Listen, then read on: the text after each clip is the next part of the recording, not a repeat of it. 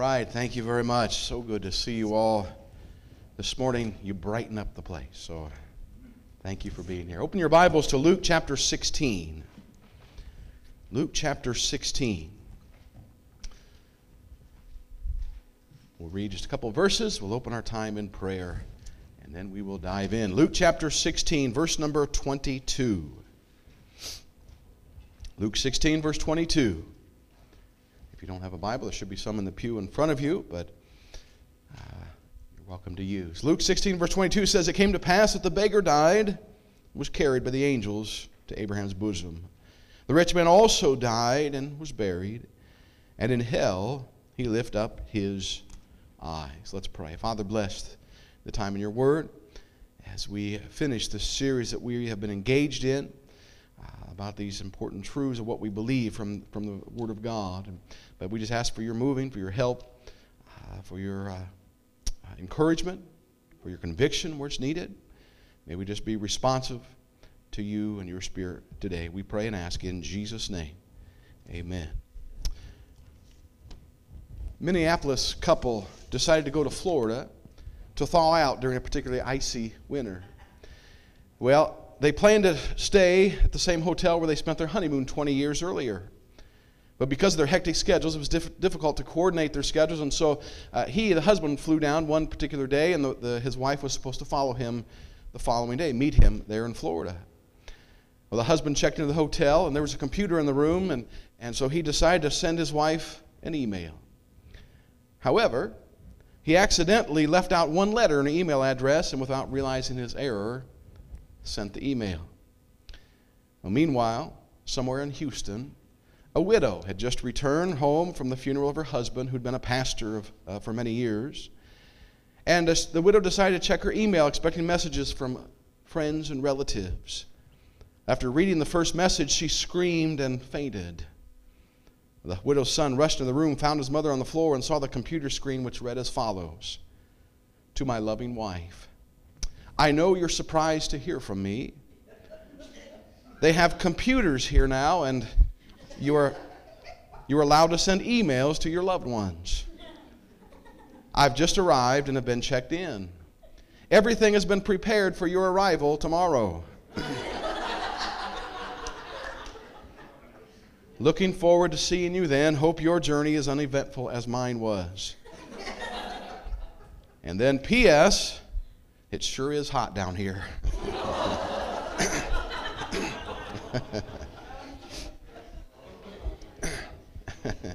we have been engaged in a study, a, a, series entitled We Believe, talking about what we believe as a church. We've gone through our church doctrinal statement.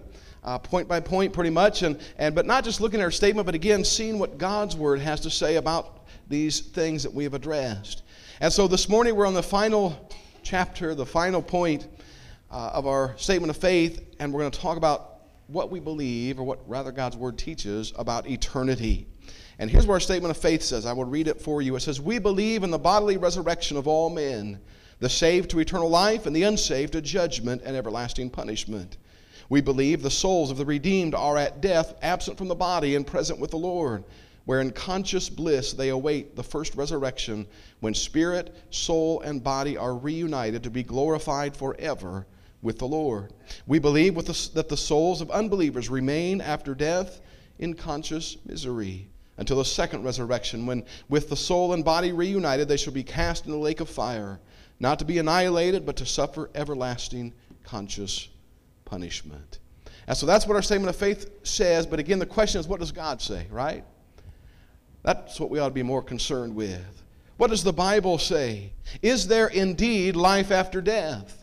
Or is it just uh, some end of, of existence, as some would, would say? Well, the Bible says it's appointed to men once to die, after this, the judgment. But then what? What does eternity look like? Is heaven real? Uh, what about is hell a real, literal place or just a figment of some person's imagination? Well, we're going to talk this morning about that. Just three main points concerning heaven and hell. First of all, I want us to notice and hear from Luke chapter 19. We'll be turning a little bit this morning. Usually we try to stay put pretty well, but we're going to be turning to a few different places. But here in Luke chapter 16, first of all, I want us to see that heaven and hell are indeed real. Heaven and hell are real. Here in Luke chapter 16, back up a little bit, verse 19, it says, There was a certain man which was clothed in purple and fine linen and fared sumptuously every day. He was living it up. 20, that says, There was a beggar named Lazarus, which was laid at his gate, the rich man's gate, full of sores, and desiring to be fed with the crumbs which fell from the rich man's table. Moreover, the dogs came and licked his sores. Couldn't even fend off the dogs. He was so weak and sick. Verse 22 It came to pass, the beggar died, was carried by the angels in Abraham's bosom. The rich man also died and was buried. And in hell he lift up his eyes, being in torments, and seeth Abraham afar off, and Lazarus in his bosom. And he cried and said, Father Abraham, have mercy on me. We'll pause there just for a moment. But I want us to know and to understand heaven and hell are real. This is not just a story, this is not a parable. Now, parables in scriptures were stories Jesus told, earthly stories that, that had a, a, a spiritual application. That's not what this is. Parables don't contain names, okay? Uh, and so we find here a very true account of a real event, real people with real names. Heaven and hell are real. First of all, let's talk about heaven. Understand, heaven is a real place, a specific place. Verse 22 Abraham died. It says he was carried by the angels to Abraham's bosom. He was ushered in the very presence of God. Heaven is a specific place. He didn't become a ghost or an angel or some spirit that just kind of floated from here or there. No, he was in the presence of God in heaven. Now, who is there? Well, it's the abode of God, number one. Christ is now there at the right hand of the Father. The saints of God who have died and, and passed on before us, they are there. Heaven is a specific place. Jesus, in fact, told his disciples, He said, I go to prepare a what? Place for you. And then he gives some details. But he says, I prepare a place. Heaven is a specific place. But secondly, heaven is a comforting place. Verse 25, as we read on, it says, But Abraham said, Son, remember, and Abraham here actually uh, is, is uh, uh, we know Abraham is in heaven, but I think this is referring to God here. He says, Son, remember thou in thy lifetime receivest good things, and likewise Lazarus evil things, but now he is what? Comforted. He's comforted. Heaven is a comforting place, a place where the cares and struggles of this world are past. Here was a man, Lazarus, it tells us, don't know a lot about him, but it tells us obviously he was poor. He was a beggar. Said he, he begged just for a few crumbs to satisfy his hunger. He was sickly. Uh, uh, probably uh, he had sores all over his body, as it indicates there as well. And so Lazarus, if we, if we could say this of anyone, Lazarus had absolutely nothing. He was at the very bottom of the barrel. Suffered, probably for a lifetime in, in, in, in, uh, uh, injustices, and so forth.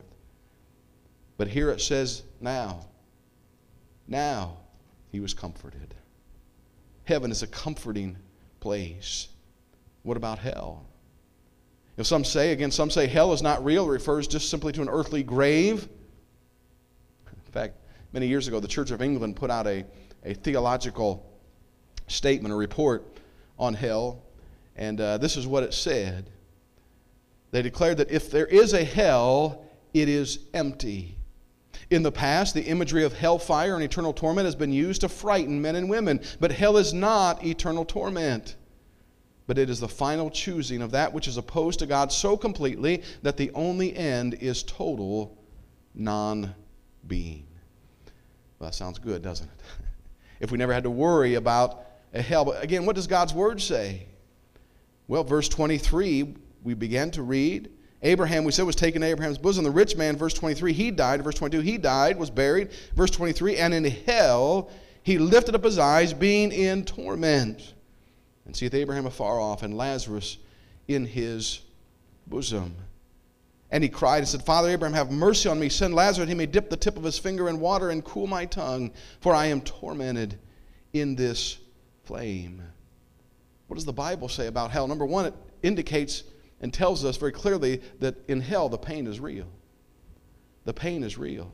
Twice the word is used here uh, from the rich from his lips, the rich man's lips himself. He said, "I'm in torment." Verse uh, 24. I am tormented in this flame. Hell is a place, the Bible tells us, uh, where there is wailing and gnashing of teeth, where, the, where their worm, their worm, dieth not. And you kind of understand what that's talking about there. and where the fire is not quenched. Re- Revelation 14:11 says, "The smoke of their torment ascendeth up forever and ever, and they have no rest, day or night." I don't know about you, that sounds pretty real to me. sounds pretty awful to me. The pain is real, and the world can joke about it. And I've heard people say, you probably heard people say similar things, but, but uh, oh, they want to go to hell where they can just live it up. they don't want any part of religion. Want to go to hell to be with their friends, all sorts of those types of statements. Listen, the pain is real. If a person could see just five seconds of hell, he would do whatever it took to make sure he didn't go there. By the same token, if a Christian could see just five seconds of hell, he would never again pass up an opportunity to share Christ with those who are lost. I guarantee it. Hell is a real place, the pain is real. Secondly, the separation is real. Verse 26, his answer goes on. God's answer to this rich man says, And beside all this, between you and me, between us, uh, us and you, there is a great gulf fixed, so that they which would pass from hence to you cannot, neither can they pass to us that would come from thence.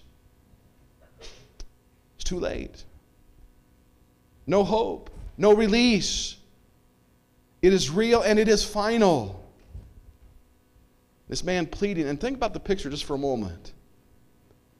Verse 24, when he said, uh, Can you just send Lazarus that he can dip the tip of his finger in water to cool my tongue? I don't know um, I've got this is no this is anybody's water, is it sitting up here? Okay. Have you ever? This is what he was wanting. Okay, take your finger, dip it in water. One, maybe two drops.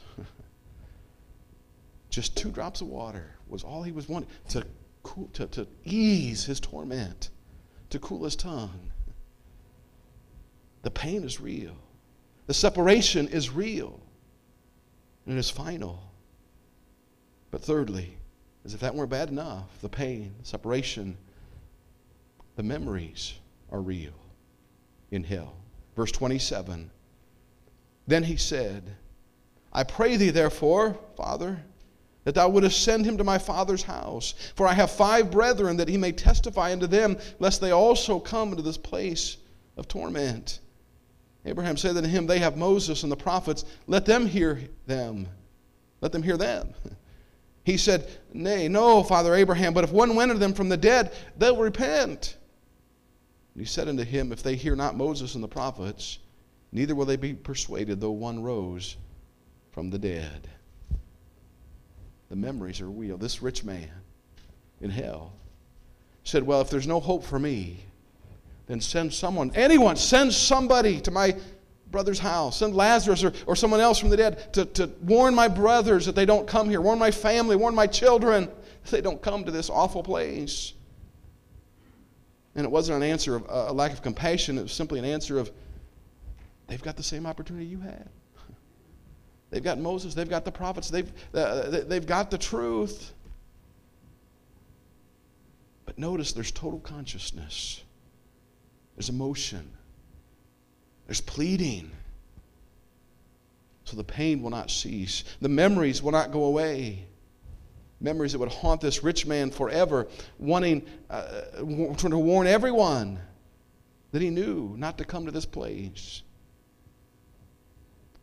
As they will for all who go to hell today, those memories.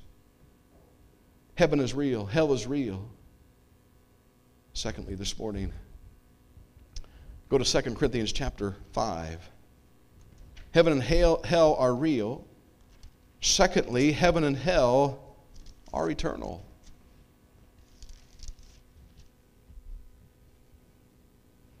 Again, based upon what God Himself says. 2 Corinthians chapter 5, let's again first focus on heaven. 2 Corinthians 5, verse 1, it says, We know that if our earthly house of this tabernacle, talking about this body, this physical body, if the, the, the, earthly house of this tabernacle were dissolved, we have a building of God, a house not made with hands. What's that next word? Eternal in the heavens.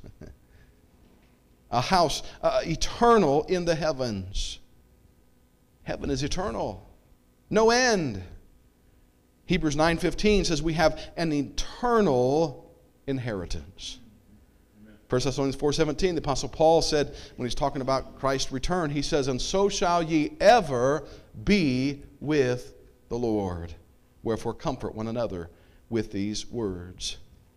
The life that Christ gives is eternal life. Heaven is eternal. In fact, the phrase eternal life uh, is used uh, some 48 times in the New Testament. It is life without end. Heaven is eternal. What about hell? Well, Scripture refers to hell as eternal judgment, everlasting fire. Go to Revelation chapter 19, we see another reference that we'll look at just quickly, briefly here. Revelation 19, verse 20. Here he's specifically talking about a, an event yet future concerning a man that we refer to as the Antichrist and the false prophet. In Revelation chapter 19, verse 20, it says, The beast was taken with him, the false prophet that wrought miracles before him, with which they deceived them that received the mark of the beast, and them that worship his image. But look what it says These both were cast alive. These are actual men, okay, that will be on the earth during that time were cast alive into a lake of fire, burning with brimstone. And then go to chapter 20, just over one page, and verse 10 to see what this lake of fire is. Chapter 20, verse 10. We'll read down a few verses. It says, And the devil that deceived them was cast in the lake of fire and brimstone, where the beast and false prophet are. And by the way, this was a thousand years later. They're still there, okay? But says, They shall be tormented day and night forever and ever. It goes on. I saw a great white throne. We talked a little bit about this a couple weeks ago. But a great white throne, and him that sat on it, from whose face the heaven and earth fled away, and there was found no place for them. I saw the dead, small and great, stand before God. The books were open. Another book was open, which is the book of life, and the dead were judged out of those things written in the book of life, or according to their works, rather, it says. Verse 13 The sea gave up the dead which were in it, and death and hell delivered up the dead that were in them, and they were judged every man according to their works, and death and hell were cast in the lake of fire. Verse 15 says, Whosoever was not found written in the book of life was cast into the lake of fire. What is this lake of fire? It says will be tormented day and night forever and ever. Heaven is eternal. That's great news. But hell is also eternal. And people ask, but how could a loving God, anybody ever ask you this question? How could a loving God allow people to suffer in such an awful place forever? How could God send anyone to such a place? Well, I hope by now we, have addressed enough here that you know the answer. The answer is it's not his choice. He's not willing, the Bible says, that any should perish, not even one. In fact, lest again and, and and if you've been taught this and you know we can talk later but but some say well before man was ever created before man was ever that god sat down and decided who could go to heaven and who would have to go to hell that god arbitrarily decided that before man ever uh, uh had an opportunity or uh, god determined that uh, and, and forced this choice upon man well you examine scripture you'll, scripture you'll see that hell God never God did not create hell for man. It was never intended for man. The Bible very clearly says hell was created for the devil and his angels, the, the, the, the demonic angels. That was the original purpose for hell. God never intended anyone to go to hell. Hell is not full of people God rejected.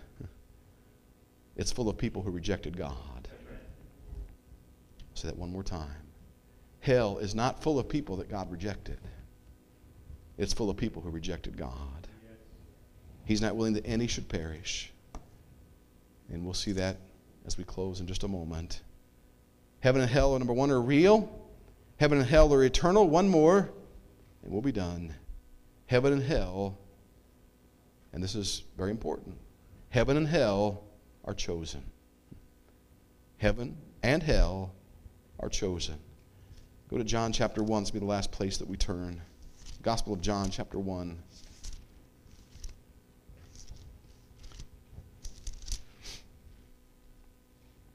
And verse number 11. It says, He came unto his own, and his own received him not. But as many as received him, to them gave he power to become the sons of God, even to them that believe on his name, which were born not of blood, nor of the will of the flesh, nor of the will of man, but of God. So, how do we choose heaven? Let's talk about that just for a moment. How do we choose heaven? Well, verse 11 says, or verse 12 says, we need to receive and believe. Right? Believe on his name, receive him to them, gave he power to become the sons of God. So uh, you say, what do we have to believe? What do we have to receive? Well, thankfully, he prefaces this with some discussion or with some uh, verses here. Look up in verse 4. The first thing, the first thing is to believe or understand, acknowledge our need. Acknowledge your need. Verse 4 says, In him was life. Speaking of Christ, going back to verse 1, verse 2. Uh, but in him was life, and the life was the light of men, and the light shineth in darkness, and the darkness comprehended it not. Listen, we're in darkness. We're, we're in sin, we're in darkness, and we cannot attain salvation in our, of ourselves. Verse uh, 13 says, uh, We're born not of blood, nor the will of flesh, nor of the will of. There's nothing we can do to earn it, to deserve it, to buy it. We're in dark. We cannot attain salvation of ourselves. Every person, I say, I've said this over and over, every person that comes to God must come to Him the very same way whether it's president or whether it's prostitute, quite frankly. We come to him the very same way as a sinner in need of a savior. Romans 3:23, you know some of these verses it says all have sinned. Little three-letter word encompasses everything, right? All have sinned, come short of the glory of God. Romans 3:11 there's none that understandeth there's none that seeketh after God and so uh, we'll never be smart enough we'll never be wise enough we'll never be good enough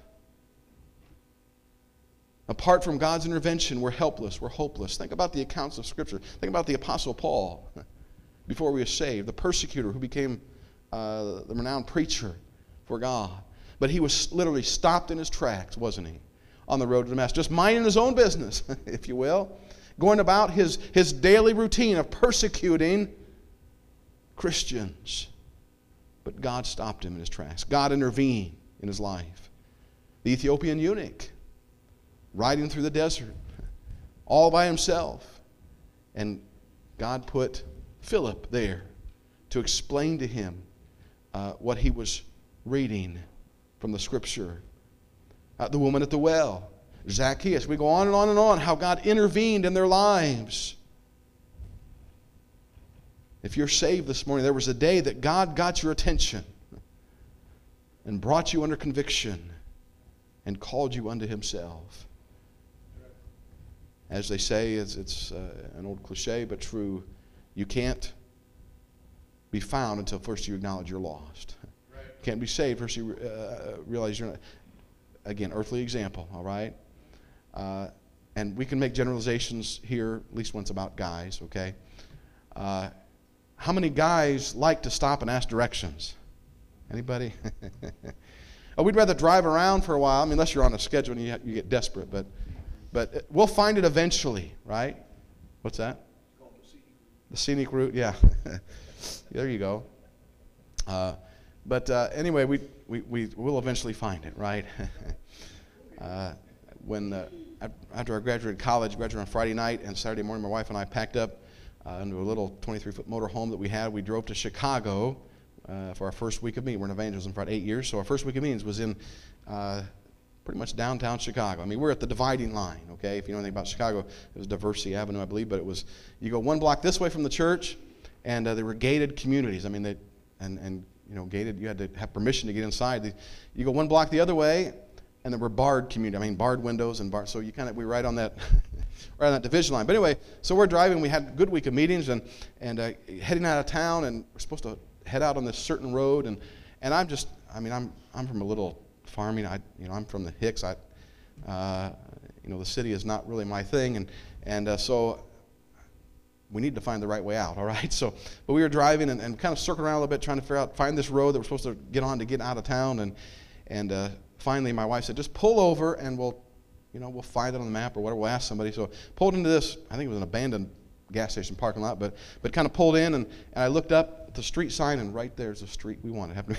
It was there. Didn't see it, but it was there. And so, so we were able to get out of town uh, alive. All right. So, so nothing against Chicago, but but the point is, you can't be found unless first you acknowledge your loss. If you don't ever never stop to ask directions, uh, you're not going to get there, right? You're not going to get them. But how to choose heaven? Number one, sorry for that diversion there. How to choose heaven? Acknowledge your need. Secondly, confess your sinfulness to God with a heart of repentance. You remember the, and this was a story, this was a parable Jesus told about the Pharisee, the, the, the religious man, right? Uh, the man who, uh, uh, who the, the, the, supposed theologian of the day. But the Pharisee uh, that stood in the temple in a very prominent place and, and prayed to God. And then the other individual of the story was what? A publican. Not a republican, a publican, all right? A tax collector, hated, despised by everyone. uh, but he contrasted those two prayers. And the, the, the, the, Pharisee stood and he said, I thank my God. He probably had a lot of these and thous. I don't know, but, but I thank thee, oh my Father, that I'm not like this rotten, dirty, filthy sinner over in the corner over here. I don't do all those things. I, I keep the law. I do all the things right. and then he talked about the, the sinner, the publican. What did it say about him? He couldn't even look up to heaven. It says he fell on his face. And he cried out to God. All he could say was, God, have mercy on me, a sinner. You see, one, that day, one went away dignified, the other went away justified. well, that parable, but important parable, Jesus told. The importance of confessing our sinful, acknowledging, God, we need your mercy. Confess your sin. Number one, acknowledge your need. Two, confess your sinfulness to God. And then thirdly, how do we choose heaven? Call upon Christ. Back to verse 12 that we already read. Call upon Christ who died for you to forgive you, to, to cleanse you, to save you.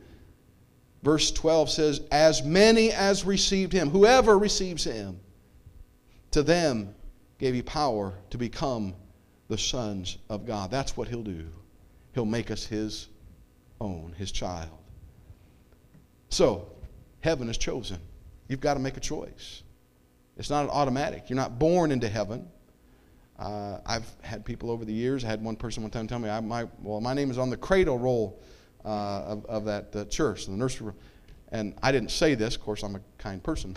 but I'm thinking, well, that's good. They changed your diaper. All right. good for you.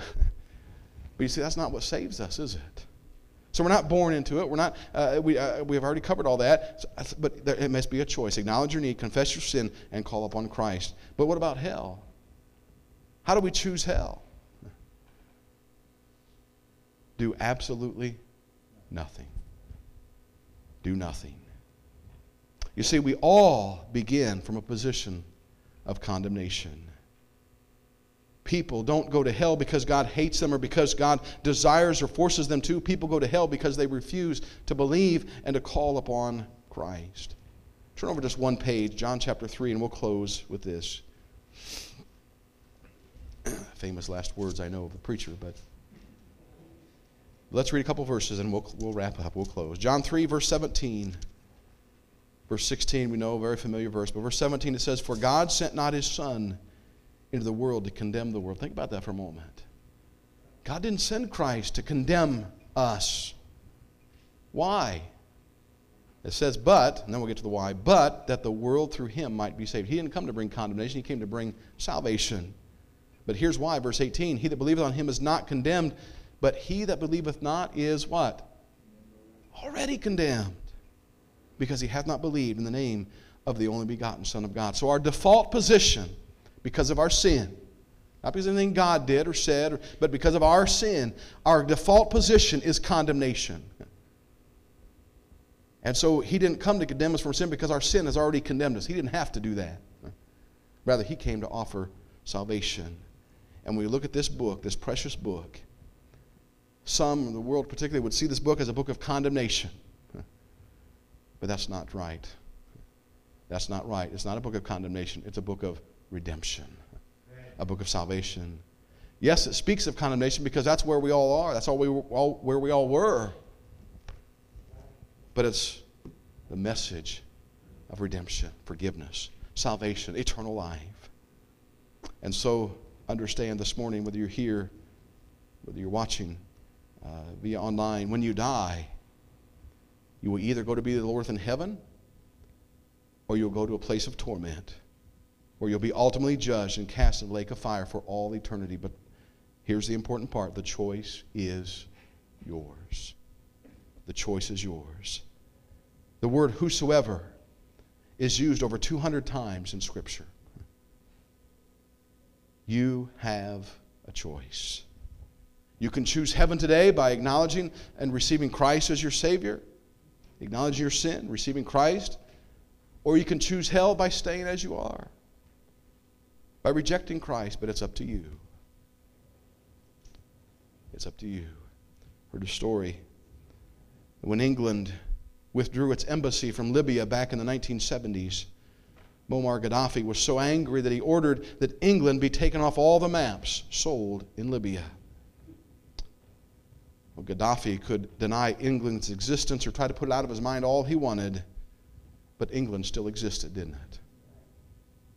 And so you can deny the existence of hell all you want, try to push it out of your mind, or treat it as if it didn't exist, but it doesn't change the truth. Right. Hell is real. Hell is eternal. Heaven is real. Heaven is eternal. The choice is yours. Let's bow our heads and close our eyes. We're going to sing a closing hymn in just a moment. Before we do that, there's an opportunity. You have a choice this morning. And uh, I know most of you here this morning, and uh, uh, but I can't see your heart, all right? Nor can you see my heart. But the question is have you made your choice? Uh, heaven is yours for the choosing by acknowledging your need, your sin before God. By believing that Jesus Christ died for you, took your pun- the punishment of your sin upon himself there on the cross. And thirdly, by calling out, by choosing, by confessing, calling out to him, receiving him as your Savior. The Bible says those who call upon him will be saved. No ifs, ands, or buts. No questions about it. From a heart of faith, if you'll cry out to God, call out to God, confessing your need, believing that Jesus died for you, and asking for His forgiveness, He will do exactly that. And so, again, whether you're here in our presence or whether you're watching, you can make that decision today. As you can see from our message this morning, it's the most important decision you ever face in your life. So right now, every head bowed, every eye closed. I'm not going to drag this out, but very quickly, I wonder if there might be someone here this morning, and you would say, "I'm not sure I've ever done that." I didn't ask if you've gone to church your whole life, or what you've been taught, or what, how you've been raised, whether you've been baptized. Whether you, uh, those those questions at this point are, are irrelevant for this moment. The question is, have you made this personal in your life? Have you invited Christ personally to be your Savior? Maybe there's still questions. Maybe you're still not, but, but you say, I'm just not sure. Would you please pray for me? No one's looking around.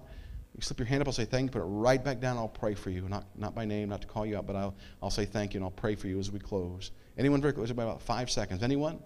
I'm not sure. I'm on my way to heaven. Pray for me. Anyone like that very quickly? All right. As believers, I hope that uh, as we've spent these few moments you know, this is not, I don't enjoy preaching. Some preachers might, I don't know, but I don't enjoy preaching about hell. Uh, it's a terrible reality. Uh, but it's something, again, that's real. Something needs to be addressed, something needs to be uh, preached and taught. And uh, so, as Christians, where does that leave us? If you're here and you have trusted Christ, praise the Lord. But if we truly understood the reality of hell, we would do more than just go to church. We would do more than just fill our time or put in our time uh, with, with tasks and different. Uh, we would make sure that those we know, those we love, those we work with, those we live next to, we'd make sure that they at least had an opportunity to, to hear, to know what Christ did for them. We don't have to shout at them. We don't have to be belligerent. We don't have, uh, but it's, it's love and kindness, the love and kindness of Christ, sharing with them how they can have what we have. If we fail to do that, number one, we're selfish. Number two, we're disobedient. But if we understood the reality of what we've talked about this morning, we could sit all day and praise the Lord for our, for our happiness, for, our, for heaven. Uh, but there's the other side of that coin. There's those who need what we have, and how will they receive it without someone who is willing to go and tell? Father, thank you this morning for your word, for these, uh, these moments together as we've looked at this matter of eternity. Is there life after death? Most certainly. It's life that without end, but the question is how or wh- how will that uh, life be? Eternal life in the presence of, of God in heaven, a specific place created specifically for those who, who, uh, who know Christ, who, who have called upon His name, will be a place, the place of eternal torment. The Bible describes very, very uh, specifically as hell. Uh, the choice is ours. Father, we thank you for the truth of your word that tells us how we can escape the uh, condemnation of our own sin, how we can receive the forgiveness uh, of Christ. I pray for those that don't know you. Father, we're approaching here in just a couple of weeks. Uh, focusing our attention on this week of revival. It's not just a week of meetings. If it is, we might as well not even come. Father, I desire this to be a time when you would indeed renew, revive our hearts with a, a, burning desire to obey you in our daily lives, to serve you as you give opportunities around us. So I pray that we, that we would be in preparation even now for this, these meetings. It would be inviting. To make sure that we're here every night of these meetings through Thursday to, uh, to, uh, to, to be a part of it, to see what God will do if we're willing to be obedient and submissive to you. Father, if there's any this morning, no indication here in our midst, but if there's any even watching who don't have total assurance of heaven, may today they yield themselves, commit themselves, uh, acknowledge their need before you. Very simple prayer up to you. Father, I know I'm a sinner. I need your forgiveness. I believe Jesus Christ died for me. Please come, forgive me of my sin. Come into my life. But if they'll pray a simple prayer, of confession and, and receiving Christ, you will, you will make their lives new and you will give them eternal life as we've shared this morning. Bless we sing this closing hymn. Father, continue to stir our hearts. Work in us, we pray, and thank you for in Jesus' name. Amen.